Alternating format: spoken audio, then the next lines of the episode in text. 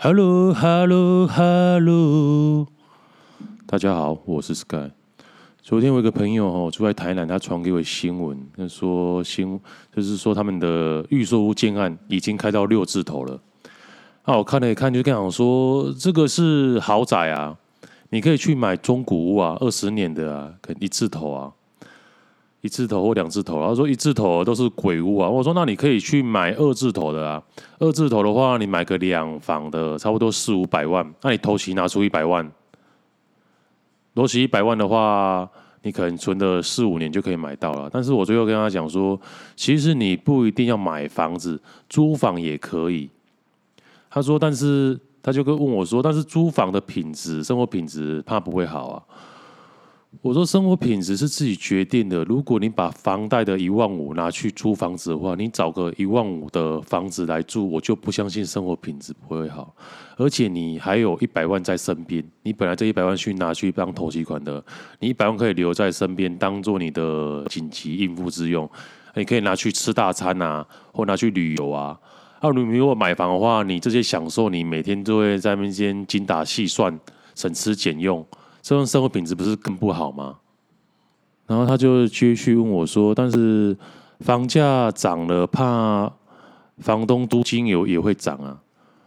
我就是说，你这个想法哦，大可不必啊。这个是一个时事梗，这个想法是错的，因为租金是取决于你的薪水，而不取而不是取决于你的房价。你看台北房价涨了这么多，破亿了。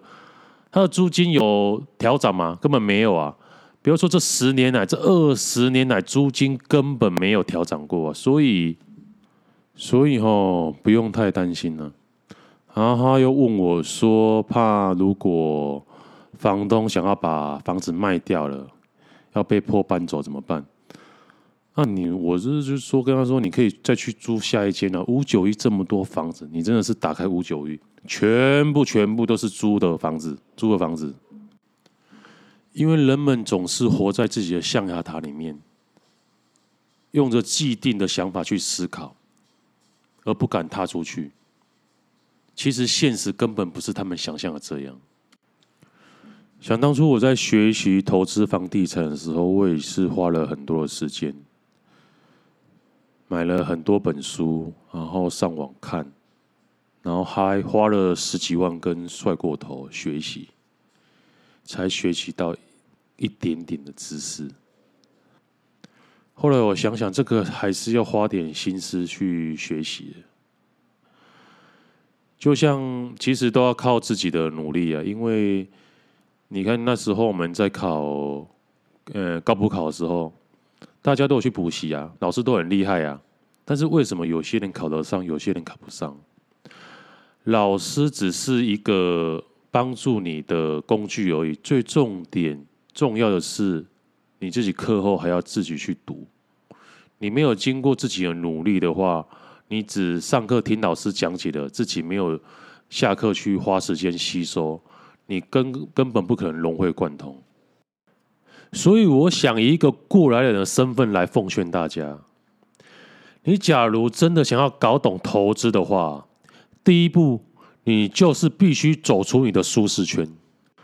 就像昨天我跟阿 Pro 聊到啊，他说他最近玩虚拟货币跌得蛮惨的。我就跟他讲说，如果你五年后还有闲钱的话，想要投资的话，你可以买大楼来出租。他就问我说，为什么要等到五年？我说，因为你在买虚拟货币之前，你一定做很多功课啊，有你的研究啊。如果现在叫你出场的话，你一定不甘心呐。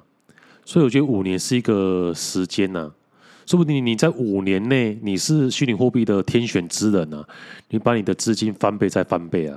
而且我说五年是比较长，比较夸张啊。你可能一年后觉得这个不可行的话，你就想要改变你的投资方式。然后他就跟我说，他怕说如果要管理房子跟照顾房客的话会很麻烦。那我就跟他说，赚钱啊，从来不是一件容易的事情。你不管是用劳力赚钱，亦或是用脑力赚钱，比如说你在玩股票跟虚拟货币，是不用花体力去管理的。这类型的就比较偏向用脑力去赚钱。但是除此之外，在玩这类型产品时，最重要的是你的意念。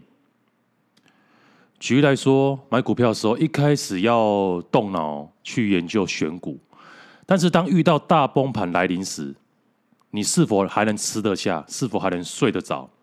一切都取决于你的意念，也就是你当初买它的初衷是否还存在。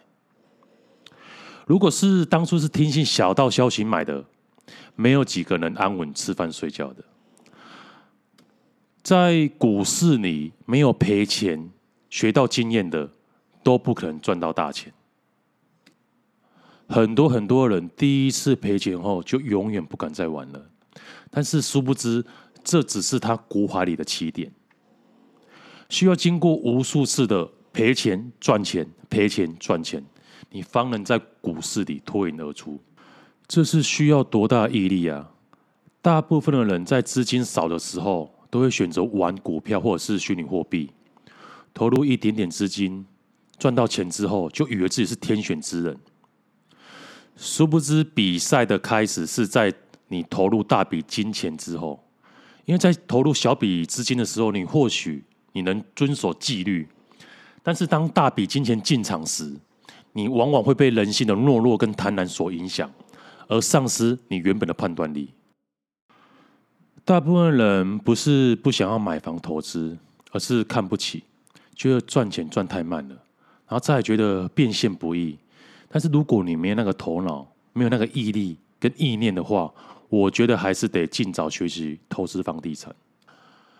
相对而言呢、啊，买房出租比较偏向脑力跟劳力的投资，各占一半呢、啊。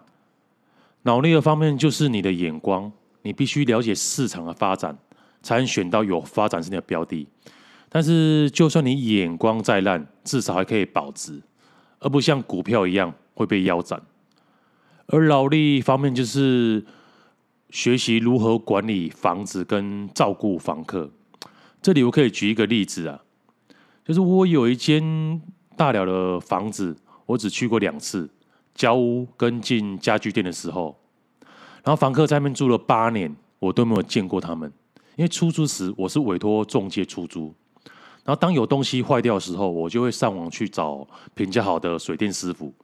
然后请他们到现场评估价钱，如果价钱合理的话，就叫他们直接修理，然后再用汇款的方式汇给师傅们。